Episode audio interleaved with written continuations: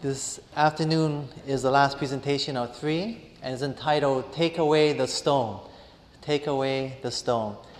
So, if you have your Bibles with, with you, would you please turn me to a story in John chapter 11? John chapter 11, verse 38. In your Bibles? John chapter 11, verse 38. We're living in a time where the external is everything and the internal is not so important.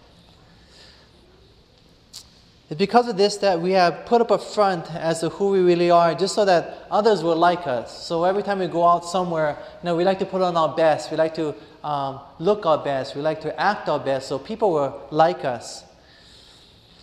But unfortunately, that is only a mask, and that mask usually comes off at home or with our roommates. For it is at home or in our rooms that everyone sees who we really are, except, of course, for the deep, dark secrets that no one knows about. And so, this is what I want to address at because I feel that this is a situation that's plaguing our churches. And because of the, everyone wears these masks, that we meet so many nice people out there, so many nice Christians out there and yet we wonder why their homes are falling apart. We wonder why there's, there's brokenness in there. And we wonder why their children are rebelling. See, if there ever was a time where we needed healing in our homes, our schools, and our communities, then that time is now. You believe that? Let me say amen. Amen? amen. Satan is attacking our institution of our family in these last days, destroying it. And there's such a need for healing, I believe, in our homes. And when I realized this as a pastor, I realized, you know, we, inspiration says that our churches is made up out of our homes because everything happens in the home, and what happens in the home is brought to the churches. So I used to work at the church level and try to do programs and planning and events, and I realized this was not the, the answer to the solution to our problems. I felt that I need to go back to the, remember cause to effect, we've been learning all weekend? I need to go back to the root cause again, and that is let's deal with the homes. And the home is made out of individuals. And as each individual experiences healing, then God can do a powerful work eventually in our churches. But before we can be healed, we must first realize who we really are and thus take the mask off that we wear. Because when we wear masks, we start to believe those masks. Like we put the mask on that everything's all great, everything's going good. And when we put these masks on, we, eventually we start to believe these masks as if we are good.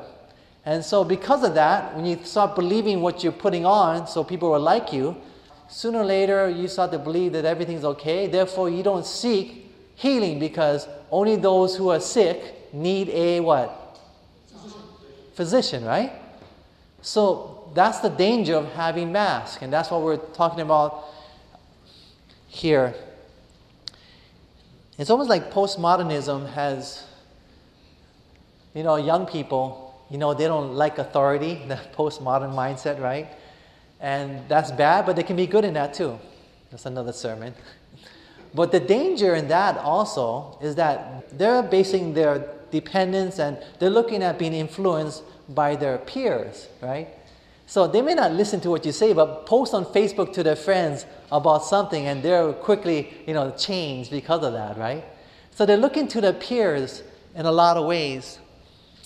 And a lot of times, because of that, the fear of being different from their friends is so powerful that they will become people that who they are not.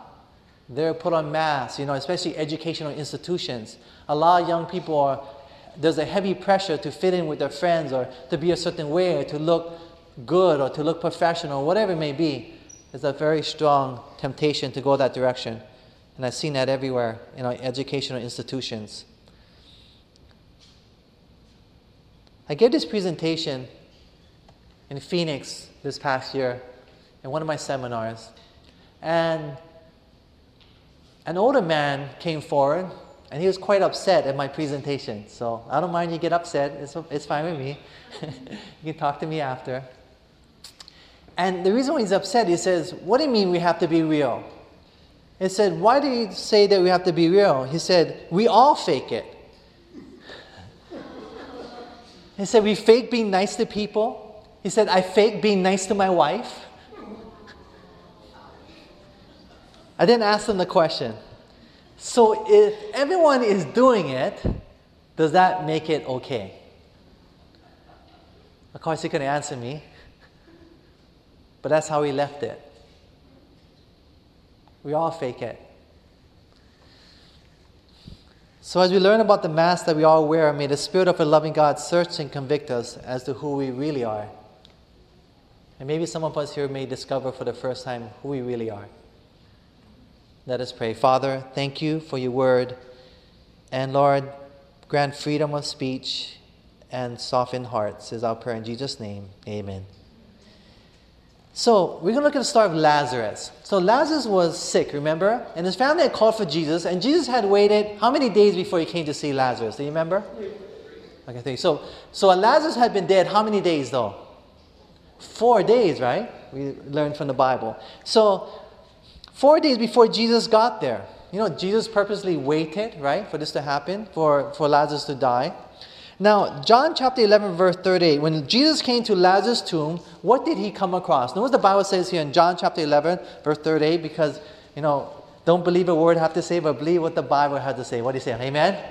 So, John chapter 11, verse 38, let's see what the Bible has to say. Let's look at a story about this, putting on a mask, a show. The Bible says, Then Jesus again, groaning in himself, came to the tomb. It was a cave and a what? Stone lay against it. So Jesus came to Lazarus' tomb, and there was a stone covering it. Now, in order for the light to come into this dark tomb, what first had to happen? The stone must be removed first. Now, Jesus is the light of the what? World, the light, right? So the light of Jesus to come into the dark tomb. And also the Bible says that 1 John 4 verse 8 that God is what? God is 1 John 4 verse 8 says God is what? Okay, love, right? So here we have Jesus being light and being love. But before the light of love was to shine into that dark tomb, the stone first had to be removed. If that's clear, let me hear say amen. Amen. You see, this stone represents the many different ways we try to keep things covered up so that we can then fool others and ourselves into believing that we're okay. In other words, the reason why the light doesn't come into our dark souls is not because the light does not want to come in, but because we ourselves have put on a covering or a mask so that it cannot come in. Because as long as we have that mask, like I said, we will actually believe that we are okay. And like the Pharisees, they believed they were okay. And Jesus said, because, you know, you say you see, but really you're blind, right? So they think that you're actually, you're okay, you see, you're not blind, everything's great, everything's going good. You will never seek healing from the great physician. And that's why having a mask on is so dangerous. And I've seen that this is one of the greatest dangers I see in our churches today is that everyone is wearing such a mask that no one is being real anymore. It's very few and far between I come across a group of people that's actually real. I was making some presentations in Seattle, Washington, and I asked them, first of all, I asked them, what do you think of the presentations? And they said, you know, I really was blessed by them. You know, I thought, well, you know, be like, you know, maybe something I said or like a, you know, some interpretation of the Word of God. And, said, and he said to me, but you know what it really was? It was actually your transparency. Said, We don't hear that. We don't hear that. Those messages of being real and transparent and open. And I realized that for myself, the more I share, the more I need to be transparent. You know why? Because once you hear who I am, I can no longer change my message, right? I can no longer pretend because once I'm transparent, you're like, hey, wait a minute, I know how you are. I heard your testimony. You can't, you can't run from who you really are anymore, right? You can't pretend to be something you're not anymore. And so I see there's a great need to that. So what was the next thing that Jesus did? Look at John chapter 11, verse 39. The Bible says here, Jesus said, take away the what? Stone. Jesus commanded that they take away the stone. You see, Jesus was about to do a great miracle here. But there was a part that humanity needed to do. In other words, Jesus required humanity to do something here, something special. And that was to take away the stone. And you know, it was because of Lazarus and Jesus' love for Lazarus and his love for the family that Jesus spoke in such strong language of tough love. And because Jesus loves you so much and Jesus loves me so much, he often comes and speaks very strongly and what I call tough love also. He gives us strong commands. And the same way, beloved, he commands us to take away the stone so that the light may come in. He commands us to take off the mask so that the love may shine through. He commands us to break down the walls so that the healing may begin. I want that. How about you? Huh? Amen? So the light came to this dark tomb, but a stone was covering so the light couldn't come in. And Jesus commanded, take away the stone, just as he commands us, take away the stone out of your life. And then notice happens in 11 verse 39, the second part. Notice, what did Martha then do? John 11 verse 39. Jesus said, take away the stone. Martha, the sister of him who was dead, said to him, Lord, by this time there is a stench, for he had been dead four days. After Jesus commanded to have the stone taken away, Martha protested, But Lord, he's been dead for four days. If we take away the stone, then everyone will see his rotting cadaver and smell his decaying body. True? Now we can relate with Martha, can we not? And that she didn't want to face the decay and despair of what was in that dark tomb. And the same way, beloved, many of us don't want to take away the covering from off our lives because we're afraid of how nasty, of how smelly, of how humiliating it would be. For just like Martha, we protest that if we take away the stone, everyone will see our family skeletons. Just like Martha, we protest that if we take off the mask, everyone will see who we really are. Just like Martha, we protest that if we break down the walls, we only get hurt once again. Charlene was a young college student. And Charlene went for counseling with her pastor.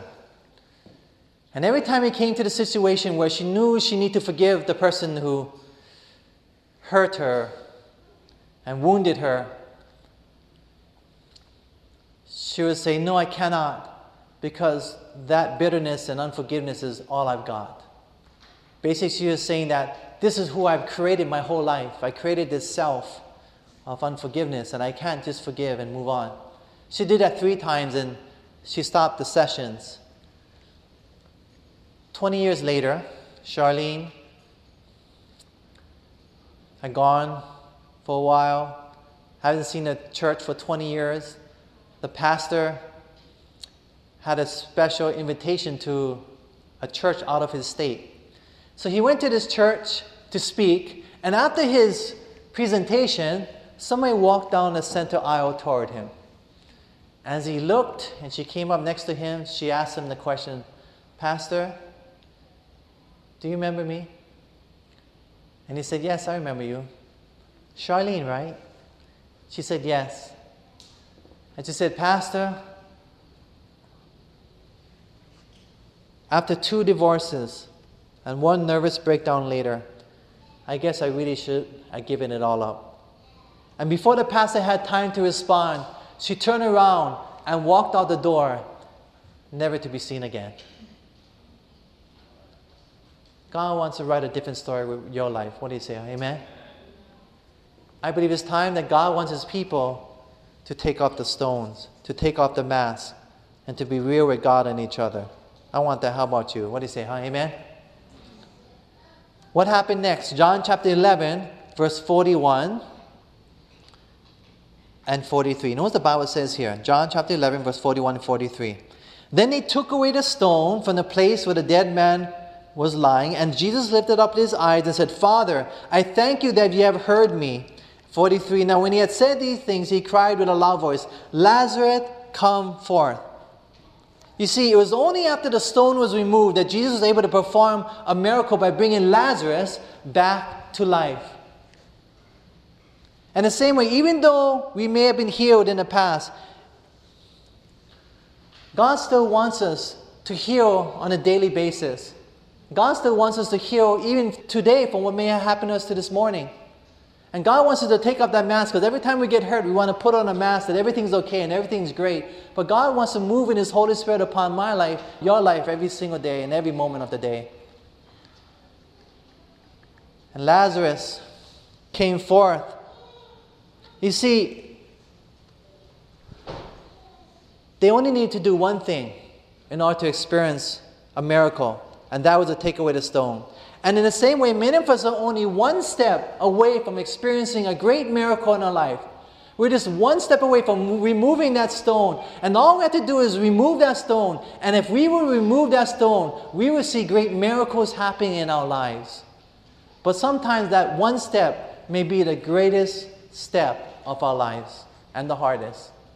And I've seen that people who are so scared because what we've done is we realize soon in life that unless we present a certain super self, I call it, of ourselves, a super self of what we like ourselves to be presented as to other people, unless we create that super self, we're not going to get the approval and acceptance from other people. Whether it was our parents or our dad growing up, unless we created a super self and even resort to things like lying so that we may look like we're actually good, so we present a super self. And so we're so used to presenting this, this perfect picture of ourselves to everyone and all those around us, and even our spouses and our family, but sooner or later they find out. But out to the community, we present this out there. And we're so used to that and getting approval and acceptance from that that we're so scared that we realize, just like Charlene, that this is all I've got. And if I were to destroy this super self I've worked all my life to create, and the more longer you live in this lie, like the Bible says, you believe a lie, yeah? And I'm like the more longer you live in this lie, as the decades go on or the years go on, the more harder it is to give up this lie. Is that not true? And that's why I realize that the younger you are and you realize this message and you accept this message, the better and easier it is for you to give up the lie. Unfortunately, the more older you are and the years pass by, extremely, extremely hard unless we come as a little child, we will not enter into the kingdom of heaven. It's not that the light cannot come in, but because we won't remove the stone, the mask, the pretension, the super self away so the light can come in. God loves us and He wants His love to come into your hearts. And He wants you to change and He wants to experience His love, but He would not force you to be healed. He's not going to come in and force you to be healed. He's not going to come in to force the, the light to come in. He's not going to force His love to, into your heart. Christ is a gentleman, is He not, right? He's going to ask you to remove the stone by your own free choice. And my question is will we be willing to do that? We must be set free. What happened next? John chapter 11, verse 44. Notice what happened next. So there were the light came in, the miracle happened. They're taking away the stone. But I want you to notice what happened here in John chapter 11, verse 44. The Bible says, And he who had died came out bound hand and foot with grave clothes, and his face was wrapped with a cloth. Jesus said to them, Loose him and let him go. So the miracle had happened. They had been healed. God had worked miracles in, in, in Lazarus' life and brought back him back from the dead, brought life out of death something out of nothing. But even though the miracle had happened and he had been brought back from the dead, he still was bound by the grave clothes of his past. He still was bound, and guess who actually wrapped him in his grave clothes? The people who claimed to love him the most his family and his friends. Is that not true? In the same way, we may have been healed, but it's often those closest to us who keep us bound. That's why Jesus told his family and friends of Lazarus, set him free. In the same way, we must also set those whom we love free. Set them free from the grave clothes of their past. Set them free from the negative expectations that we give. Set them free from the gossip of their sins. You know, I realized this that when I had experienced conversion and God had totally changed my life. You know, my friends were saying, wow, you know, Keala, if, if God can change you, there's hope for anybody. More than one person has told me that. But you know, but some friends weren't so amazed. And so I had a privilege of working with a teacher. We knew each other before I was converted. And then when I became converted, I was a pastor of this church and had a church school there. And she became, a good friend, became um, the church school principal. So we were working side by side together. And she said to me, and we had a little meeting one time, and out of the blue, she kind of just said to me, You know, I need to tell you this, but when you first got converted and you actually changed, I thought to myself, ah, he's just going through a phase. Give him some time, and he's going to go right back to how he used to be. And she said, It was only after 12 years I realized that you're for real.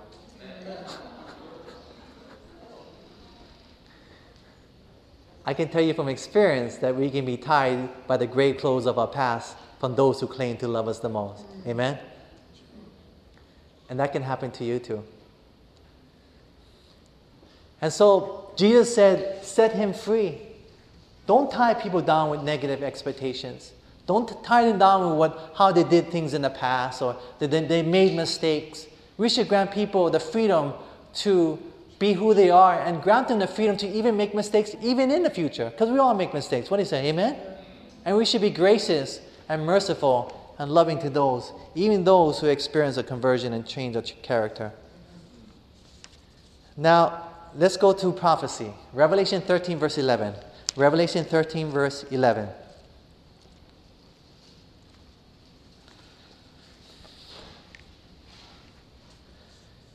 What are the characteristics of the second beast of Revelation 13? I talked a little bit about this morning, and I want to focus this one thought and go to something else.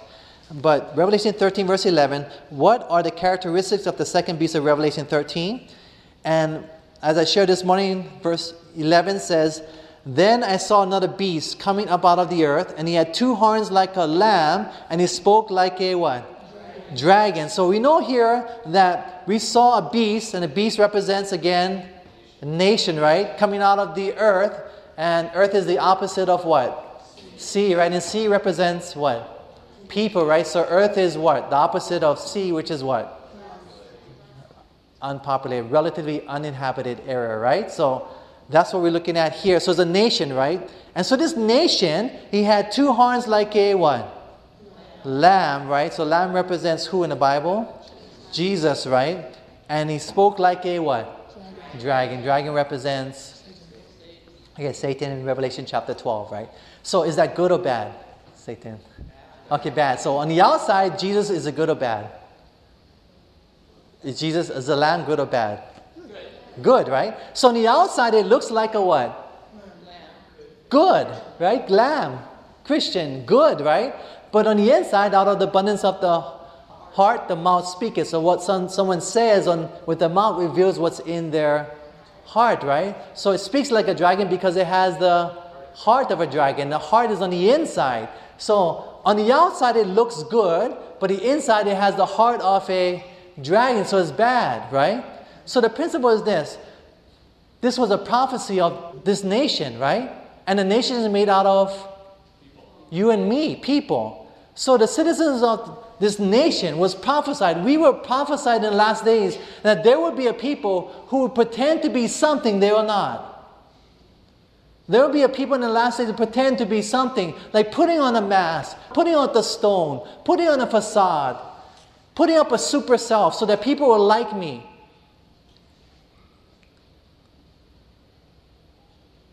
But that's not who they really are. There's something different on the inside. They're not being transparent. They're not being real. That is America's plague today from prophecy. We are prophesied to be this way. And God wants a change. And you think, well, you know what? That's just the world. That's how the world is. But we're in a church. And we're the remnant church. So we're better than the world. Well, let's go to Revelation chapter 3, verse 17. And let's look at Laodicea, our church. And then my question is Is this just in the world? That's my question. Is this super self we present to everyone else a facade being fake, not being real? Is it just in the world? Is my question. And I answer with Revelation 3, verse 17. What is Laodicea's problem? What is our problem? The Bible says, Because you say, I am what? Rich and become wealthy and have need of nothing, increase with goods, right? And do not know that you are what? Wretched, miserable, poor, blind, and naked. In other words, Laodicea believes the lie that they're good and increase with goods, right? And they don't need anything. In other words, they're good people and they believe that lie, so they actually believe it and act that way and present a super self to everyone else around them. But God comes and God gives a correct diagnosis and He goes to Laodicea and God says to them, Look, you think you are a certain way on the outside and you present the super self on the outside and you're good and increase the good, you don't need anything and you have it all, right? But I want to tell you a true diagnosis, and this is it. On the outside, you're presenting something, but on the inside, I can tell you, and God's saying to you and me this afternoon, I can tell you on the inside that really your true self is that you're wretched, miserable, poor, blind, and naked. If that's clear, let me hear you say amen. Amen? In other words, Laodicea's problem is the same with Revelation 13 11's problem of the nation, and that is this Laodicea is thinking to be something it is not. Laodicea is pretending to be something it is not. So, not only this dual prophecy, not only is this saying here that we as people here in this nation are like this, to pretend to be something that we are not, that we're putting up a super self, that we're wearing a facade, we're putting on a mask, that we're putting on a stone covering. Not only that for this nation, but the Bible is also saying here, those specifically in God saying, in my special chosen remnant church, that my people are pretending to be something they are not. And I can tell you from experience, and I don't even have to tell you, but you know from your own experience that this is exactly what's going on. And oftentimes we can even see that there's more transparency, even more in the world. And that's why God comes with this message of the straight testimony to the Laodicean church. That before you can be healed, you must have a desire to be healed. Before you can be healed of your sickness, you must realize that you are sick spiritually sick, emotionally sick, sick enough that you actually would desire to be healed from your sickness, right? Isn't that what our Laodicean message is really all about? And thus a need to be real with God. To really be real with God and say, God, this is who I am. To destroy that mask, that facade, to take away that stone, destroy that super self, and say, God, I am weak, I am wretched, I'm miserable, I'm poor, I'm blind, and naked. And I need your healing. And then and only then will God come to us. When we roll away that stone, then and only then will God come to us. And then we experience healing. But the pool to be someone's super, a super self, is so strong. You know, I guess in my churches, I, I guess I have a lot of these experiences, but when I first started ministry, there was a woman who claimed she was a prophetess.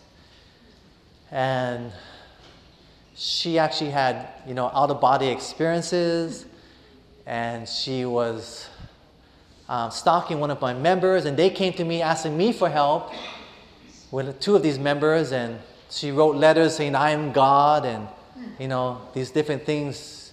So I had to deal with that, and I couldn't figure it out. And then actually, it was only recently, a few, a couple years ago, I had another member that came, and she was actually believing that she has special messages from God with a special health message for our time. And you know, I don't know why they always like to gravitate toward my churches, right? I don't know if it's me or I don't know what it is. but remember I told you this morning that I was on medical disability for a year and a half? You know, there's a couple weeks before it happened, this one lady, she came to me, and after my presentation, I mean, she used to tell me some things that were pretty scary, so I was kind of, kind of staying away from her. So I kind of don't want to hear what she's gonna say because it's a little bit, you know, eerie sometimes.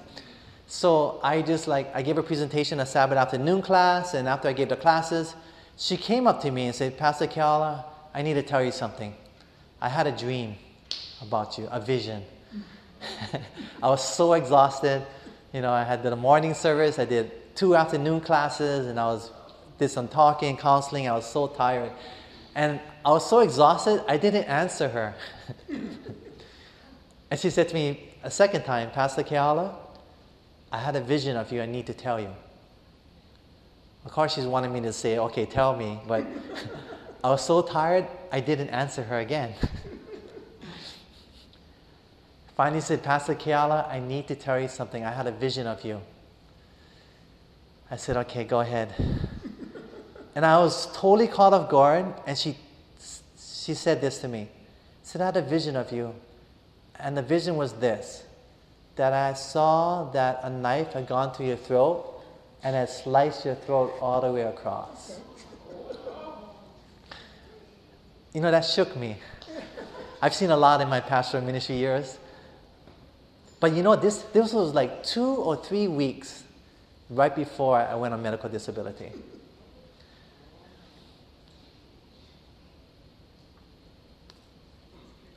And I thought about that and like, you know, this, this woman, she claims she has vision, and I don't doubt she may have some things, but her desire to be something special was so strong. And I realized that here I was before, I was in their home always counseling and advising them and trying to heal their relationships with each other because they were so broken and hurting.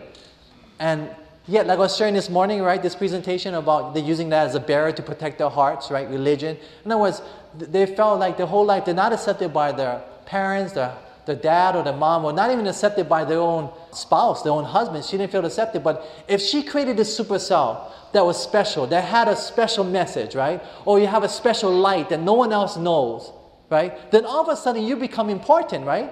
Because I know something that no one else knows about. And God is giving me a special message that no one else has this special message. Are you following me? So you create a super self and feel like that's their affirmation, that's their approval because now I am important. And I felt that's exactly what she was going through, and she was actually presenting the super self, this stone, this covering this mask that I am someone special. And I believe that's a danger that we all can fall in, including myself. We come to church in our finest clothes on the outside, where we're still emotionally wounded on the inside. We sing the most beautiful hymns and praises to God on the outside, while we're still filled with shame on the inside. We pray the most eloquent prayers on the outside while we're still empty in our hearts on the inside. But the end, it just doesn't work. For sooner or later, our broken past spills into our current relationships. And we end up seeing our families falling apart. Our siblings no longer attending church, and our own family members not wanting to spend time with us. Beloved, God wants something to change in our church. You believe that, let me hear you say amen. Amen? amen. My heart goes out to pastors' kids.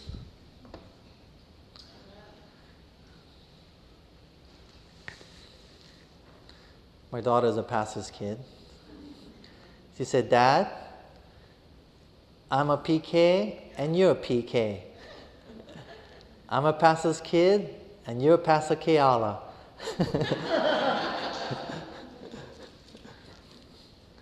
but my heart goes out to PKs.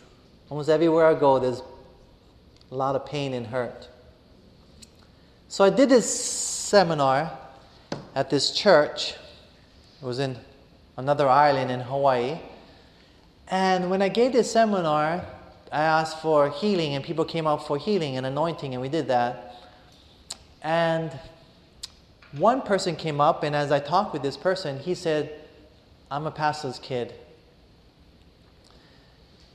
And my prayer asked him, What could I pray for you for? And he said, Could you please pray for me that I would be real? I just want to be real. As a pastor's kid.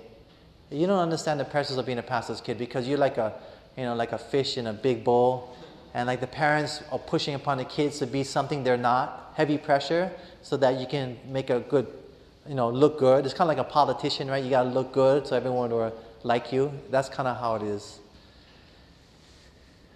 And so, like, a, there's a big push for that. And in that same presentation and appeal, um, another person came forward, and here was another pastor's kid. He said, I'm a pastor's kid.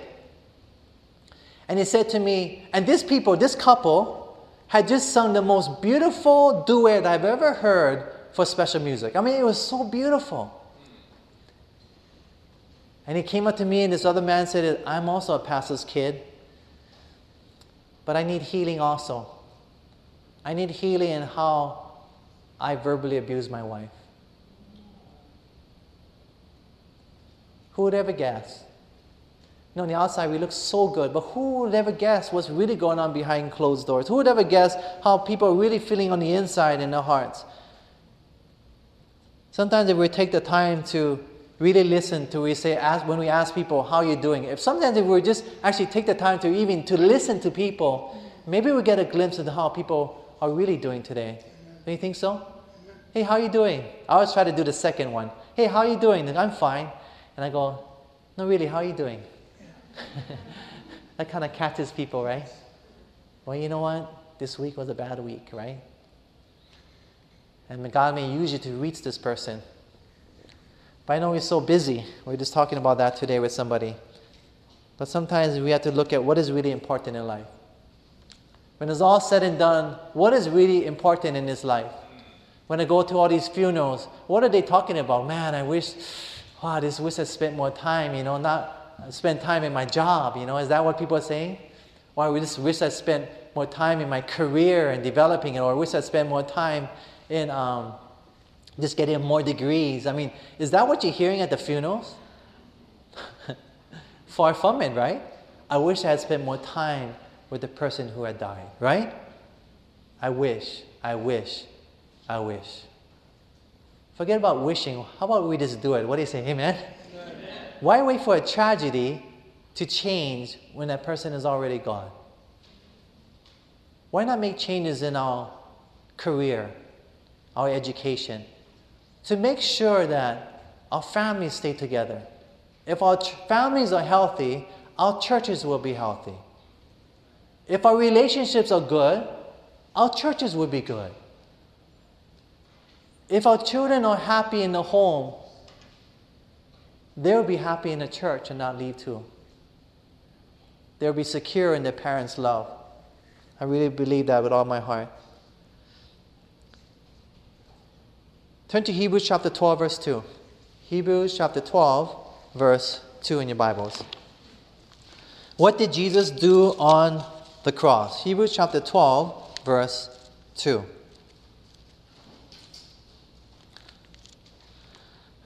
The Bible says here, looking unto Jesus, the author and finisher of our faith, who for the joy that was set before him endured the cross, despising the what? Shame. In other words, on the cross, Jesus disregarded the negative emotions of shame upon the cross. You see, when people were crucified on the cross, in Rome, the tradition was that they would always be crucified naked. Therefore, it was a very shameful experience for a person to be up there on the cross, exposed for all to see, naked. It was only after the original paintings depicted Jesus naked that they actually changed it and put like a little loincloth to cover it up because of the shame involved. You know Corrie ten Boom? How many heard of Corrie ten Boom? okay, okay, good. So Corrie ten Boom was asked by a pastor, what was the most shameful thing that you ever experienced in a concentration camp? What was the worst experience that you could have ever experienced there? And she gave a completely different answer from what was expected. She said, it was a nakedness. So often having to be naked before all those jeering soldiers, that was the worst of it all, she said. And then I thought about it and I thought about what she said. It wasn't the murders, the how horrible it was. It wasn't the rapes she had probably witnessed. It wasn't all these, these bad and wicked things that she had seen and the deaths and starvation and all these things. But what really troubled her and was most shameful was actually being naked and exposed for all to see. It was very shameful. And it was this same horrible shame of being naked on the cross that Jesus disregarded for both you and me. Now, if someone was to take you by force, strip of you of all your clothes, so you're completely naked, take you out here, on the street out here, Anderson or Barton, wherever, and then put you on a pole and tie you up and spread you apart for all the public to see you that way, and then mock you, make fun of you and your body parts, what would you call that? Abuse, abuse right? Sexual abuse. And you think if someone was to do that to you, that they'll get away scot free? You think that'll happen? They're probably thrown into jail for sexual abuse, right? But when you think about what happened to Jesus on the cross, that's exactly what happened to Jesus, right? In other words, he was stripped of all his clothes. He was physically abused and beaten, right? And then he was spread apart on top of a cross, right? And then he was put out in public for all to see his nakedness, right? And then they verbally abused him and psychologically abused him on the cross. In other words, Jesus understands what it means to be sexually abused on the cross. You see, we all have shame because of the sins that we have done and because of the sins that have been done to us. But because of his shameful experience on the cross of Calvary, there is no shameful thing that has ever been done to you or no shameful thing that you have done to someone else where Jesus does not understand. What do you say? Amen? Jesus understands what it means to be physically abused. Jesus understands what it means to be verbally abused. Jesus understands what it means to be psychologically abused. Jesus understands what it means to be spiritually abused and forsaken. Jesus understands what it means to be sexually abused. In other words, Jesus can understand. What do you say? Amen? You know, they did a, uh, a study and they wanted to see the audience connection with the people being interviewed. So they had this one person and they told him, okay, we want you to go before this audience, and what we want you to do is you're going to be interviewed, and we want you to give all the right answers, good answers, and we want you to dress perfectly, and we want you to do everything just right.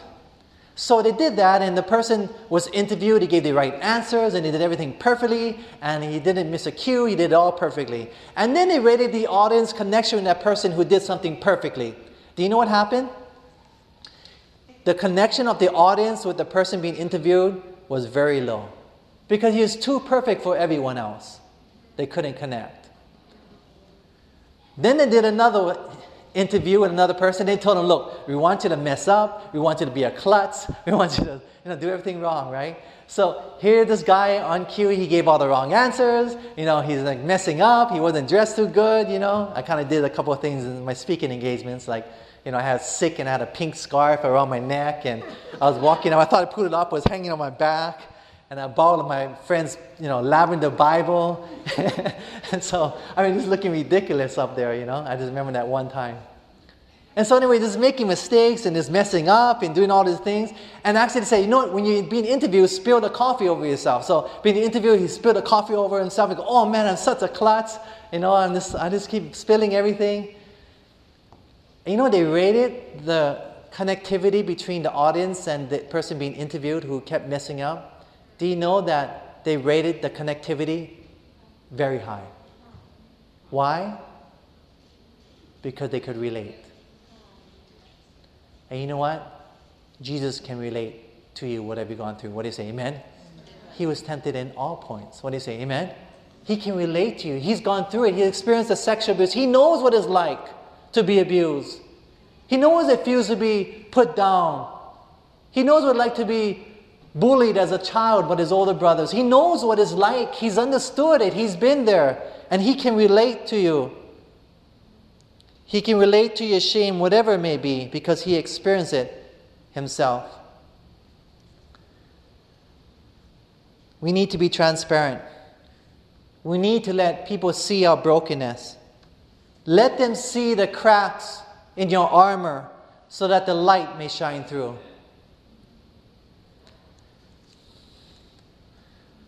Rosie was a patient in the ICU. And a pastor came up to see Rosie. And Rosie said to the pastor, Oh, Pastor, it's no use. There's no hope for me at all. I don't know the Bible. I haven't been to church in 30 years. I know God won't listen to me.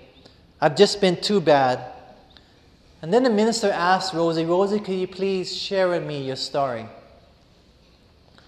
And Rosie began her story. And Rosie said, It all began when my mother died. I was just a teenager, 16 years old.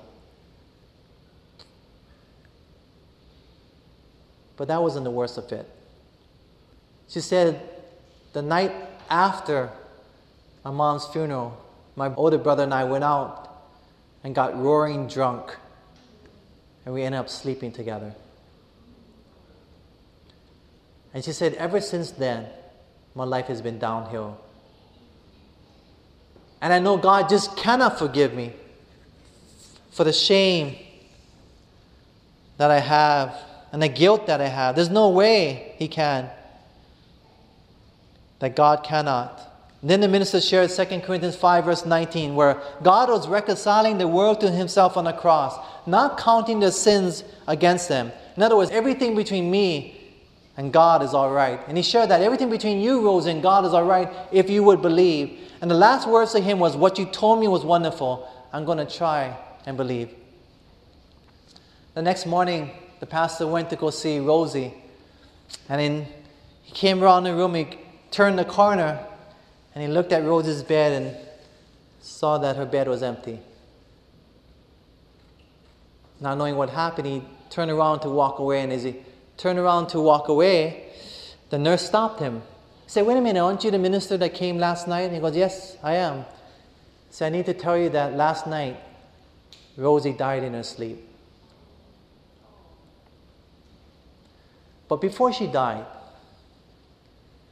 she told me to give you a message. And the message was this, Pastor. Go tell that pastor that I did take and listen to what he said. And I did believe that everything between me and God is all right. God can do miracles in our lives if we would just believe. What do you say? Amen? Amen? I love Romans 5, verse 8. While we yet sinners, right? This is God's love toward us. While we were yet sinners, I shared this morning, God loved us. God died for us. That we don't have to put on a show. You know, we live in a performance based life. When we perform, people love us and accept us, right? And that's the beauty of the gospel. You don't have to perform, and God will still love you. Do you say, amen? While you yet a sinner, Christ loved you and died for you. You were a sinner, worthless, hopeless condition, unable to do anything good, still wicked, living in sin and still in sin and not yet out of it. God still loves you and accepts you where you're at. What do you say? Amen? And it's that love and acceptance that you experience from God when you see that you're loved and accepted so much. There is nothing that you will not do for God because you are walking now in freedom. And in that freedom, you can do great things for God because now you don't feel pressure to perform for God. Because God is not like our parents. God is not an abuser. What do you say? Amen? God does not just love you just because you perform well, because you do well in your grades in school. Not because you got a good job. God loves you whether you don't have a good job. What do you say? Amen? Amen. God loves you whether you got now, don't, no, don't tell your parents I said this, but God loves you even if you got all F's. If that's you, what do you say? Amen? Amen. But you want, God wants you to do your best. Amen? but even if you would come to that condition, and even if you would mess up in life, and even if you end up in divorce, and even if things go bad, and even if you lose your job, and even if you lose all the money you got, guess what? God will still love you. And God will accept you wherever you may be at. And when you experience that love of God, that, you know, I know you're hearing this, but sometimes you need to experience it. But when you experience God's true love, a different way of love you have not seen in this world, when you see this love, you don't need to wear any more mask. And that's the solution. When you see that you're accepted as who you are without any mask, when you finally realize that, that's when the stone will be rolled away. And that's what God wants with you and me. And when Laodicea finally gets this message and finally receives this message, God's going to do a powerful thing in our church, I believe. You know, back when I was in college, I was always known as being happy and making people laugh. Always being happy go lucky, happy go lucky Hawaiian, right? always knows how to have a good time. Always looking for the next fun thing to do. But I realized afterwards that all of the fun and laughter were just my way to numb the pain of my past.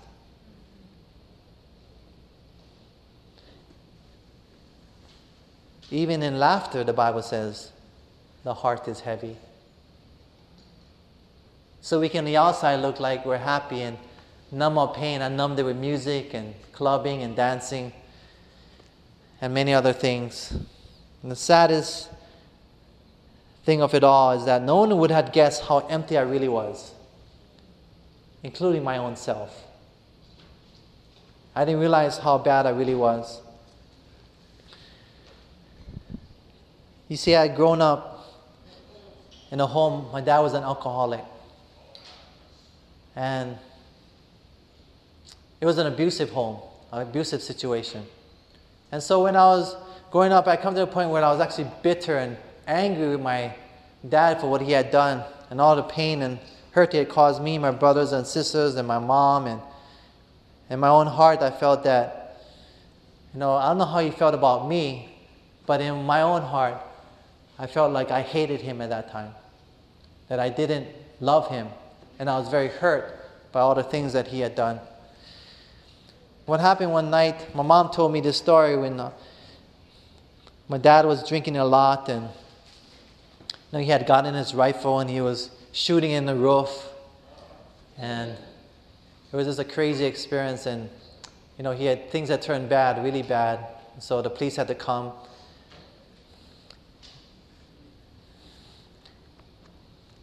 And at night, when the police came, he pretended everything was good. And when they left, he went back to chasing down my mom, broke down the door, went in after her. And right then he was going to get her, the police came in and arrested him. you know, they were waiting right outside because they knew, I mean, they know what's going on. So this was a life. And then we got, I guess, went to a county fair and that's where my parents won a free Bible. yeah, and, and, with a free Bible, guess what, what comes along with free Bibles? free Bible studies, right? Amen. So free Bible studies, and my mom started having these free Bible studies, and my dad didn't want. It. Every time they come over, my dad would be cussing them out. I'm cussing my mom out, and he would dig out. And so, you know, my mom started to come into church. She got baptized, and then we started to go to church. We came from the Catholic church and came over, and we switched schools from the Catholic school to Adventist schools. And then um, my oldest brothers and sisters were already out of the house already. But then my dad um, was totally against religion, um, everything. And then finally, what happened was my dad had his car, I guess a sports car, and he was always driving. He always get into car accidents. And, and the fact that he lived was pretty amazing. But one time he got in a car accident and he had smashed the car, and the car was had flipped over, and he was actually pinned under the car and bleeding profusely. But it happened that it happened right in front of the hospital, the medical center. That's the miracle. So here are in his hospital, you know, he's there in the hospital, and when my mom said that she went down to see how he was, he was actually upside down because they had lost so much blood that the only way to keep his brain cells alive, they had put him upside down to keep the blood in there. And he said, You know, Lord, if, you, if I live, please, I'll, I'll change my life and quit drinking and smoking. He was smoking four packs a day. Remember that? So he did. He changed his life, turned his life all the way around. But you know, he got baptized, praise God, when I was a senior in high school. Amen? But you know, I guess I was still bitter at my dad, angry for all the things that done to me. I wasn't talking to him, even during that senior year. And so when I left, I had gone crazy. I went to college, I'd gone crazy. I'm free now, I'm just going crazy. I still had rebellion in my heart. And I remember purposely, I said, because something didn't happen when I was a senior, I purposely made it a point to make life a living hell for my parents. Because I had not healed from what had happened in my past. So I did that, and I continued to live life my own way in college. And, and then God did a miracle. He broke me. I hit my rock bottom.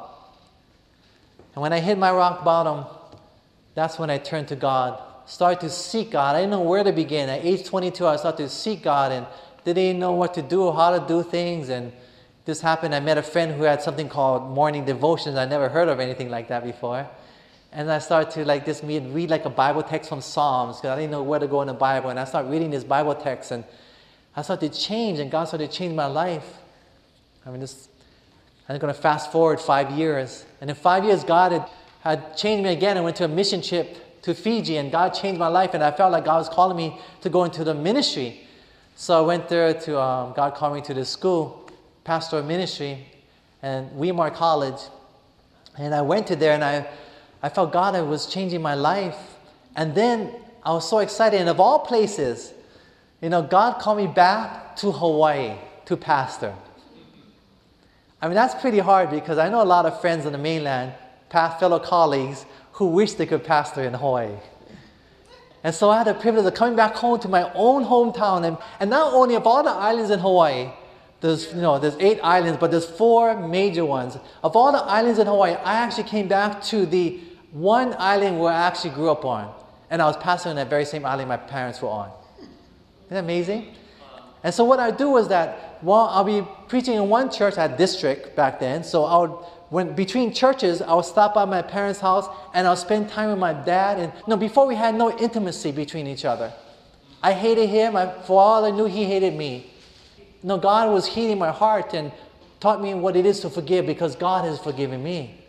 And how can I not forgive my father?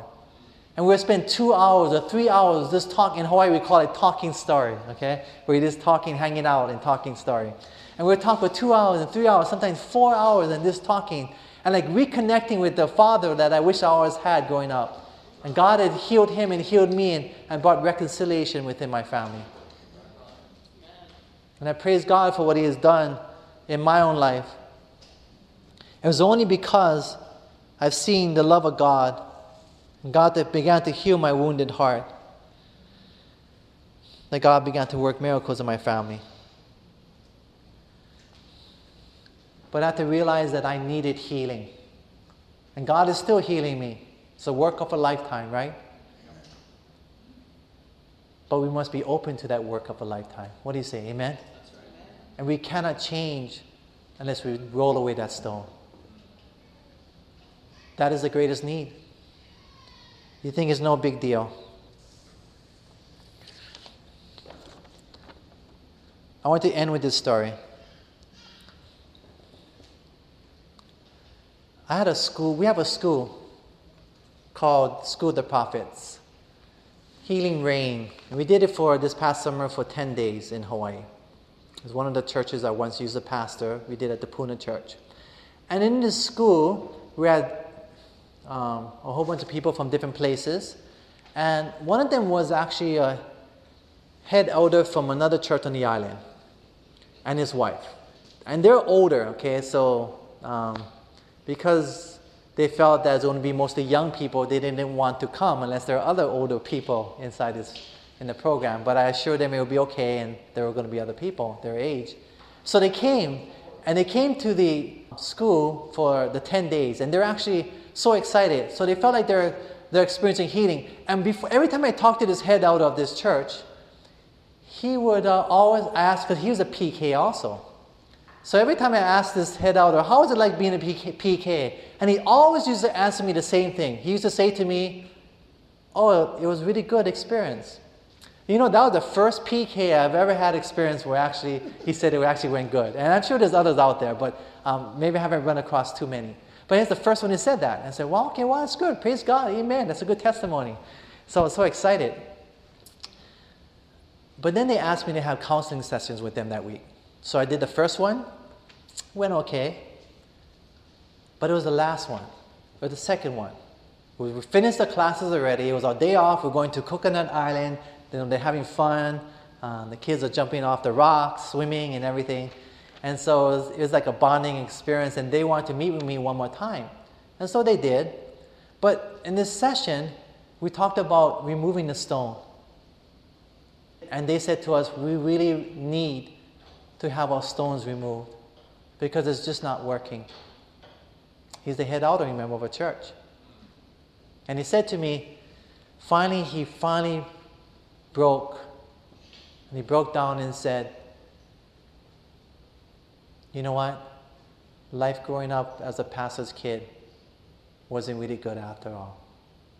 It wasn't. It was very painful. In fact, I was abused as a child. And he said, But the reason why I didn't want to share that was because my older sisters rebelled against my family and ran away from home.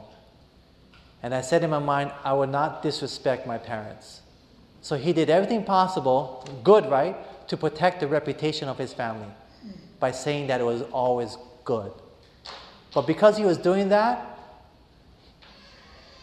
he couldn't have experienced the healing that he really needed to experience. And so when he finally shared that, he opened up and his wife opened up, then God began to do miracles in their life. And and so quickly, and then this was just a month ago, this had happened, a little over a month ago. And this last week, I got an email from them. So I'm going to read you a little bit of his email, what he wrote to me. He said, he went, oh, by the way, he gave a sermon. And he, he titled it, Take Away the Stone, also, where he became real. And then his wife gave a sermon too, her own on another day. And she never preached in her whole life. In other words, they're doing things that they would never think they'll be able to do once they have first experienced healing. That's how powerful healing is. And he wrote this in his email. He said, When I shared my story of being bullied as a child, a gentleman shared how he was bullied as a child also. I also shared about how hard it was to be a pastor's kid. He said, My wife gave her testimony about her parents and how she felt she was the cause of their unhappiness. She related that she often complains to me because of her past pain. She shared how God's love covers all. She used 1 John 4 9 as her text. During her sermon, she shed a few tears. At the end of her sermon, many people hugged her and thanked her for sharing her story. One 15 year old boy said he is just like her. He wishes he could change. My wife prayed for him. Another man related how he was abused as a child and that it is currently affecting his current relationship with his wife because he has not healed yet. Then he ended with this By sharing what we have learned, we are finding that other people have wounds just like we had. By being willing to be vulnerable, Others are coming to us sharing their stories. What do you say? Amen? Don't underestimate the power of transparency. Don't underestimate that. It is so powerful. When you become real with people and you become transparent with your own struggles that God is giving you the victory over, that you had wrestled with, God's going to do amazing things, I can guarantee it. Amazing things you have not seen or heard nor entered into your heart the things that God has prepared for what He wants for you to do. And each one of you has a story. It's all different, and that's what God wants because each one of us is going to reach the people that needs to be reached through you that I could never reach. And He's going to use you in a powerful way. And He wants that you to experience that. I want that. How about you? What do you say? Amen? Amen? God wants us to come to a point where we restore back into the image of God, where we are naked, transparent, naked and transparent, and totally unashamed. We can experience that today. And God will help us to experience that. Let us pray. Father, thank you for speaking to our hearts.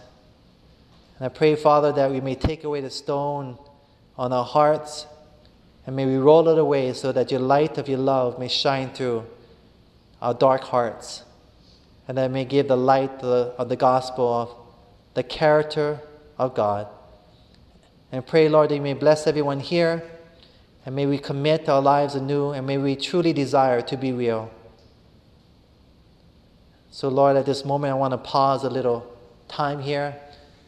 And does anyone here in their mind or in their thoughts want to, at this time, say, Lord, please give me the strength to remove the stone, to make that prayer at this time?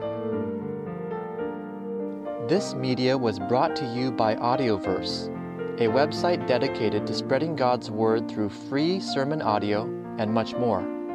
If you would like to know more about Audioverse, or if you would like to listen to more sermons, please visit www.audioverse.org.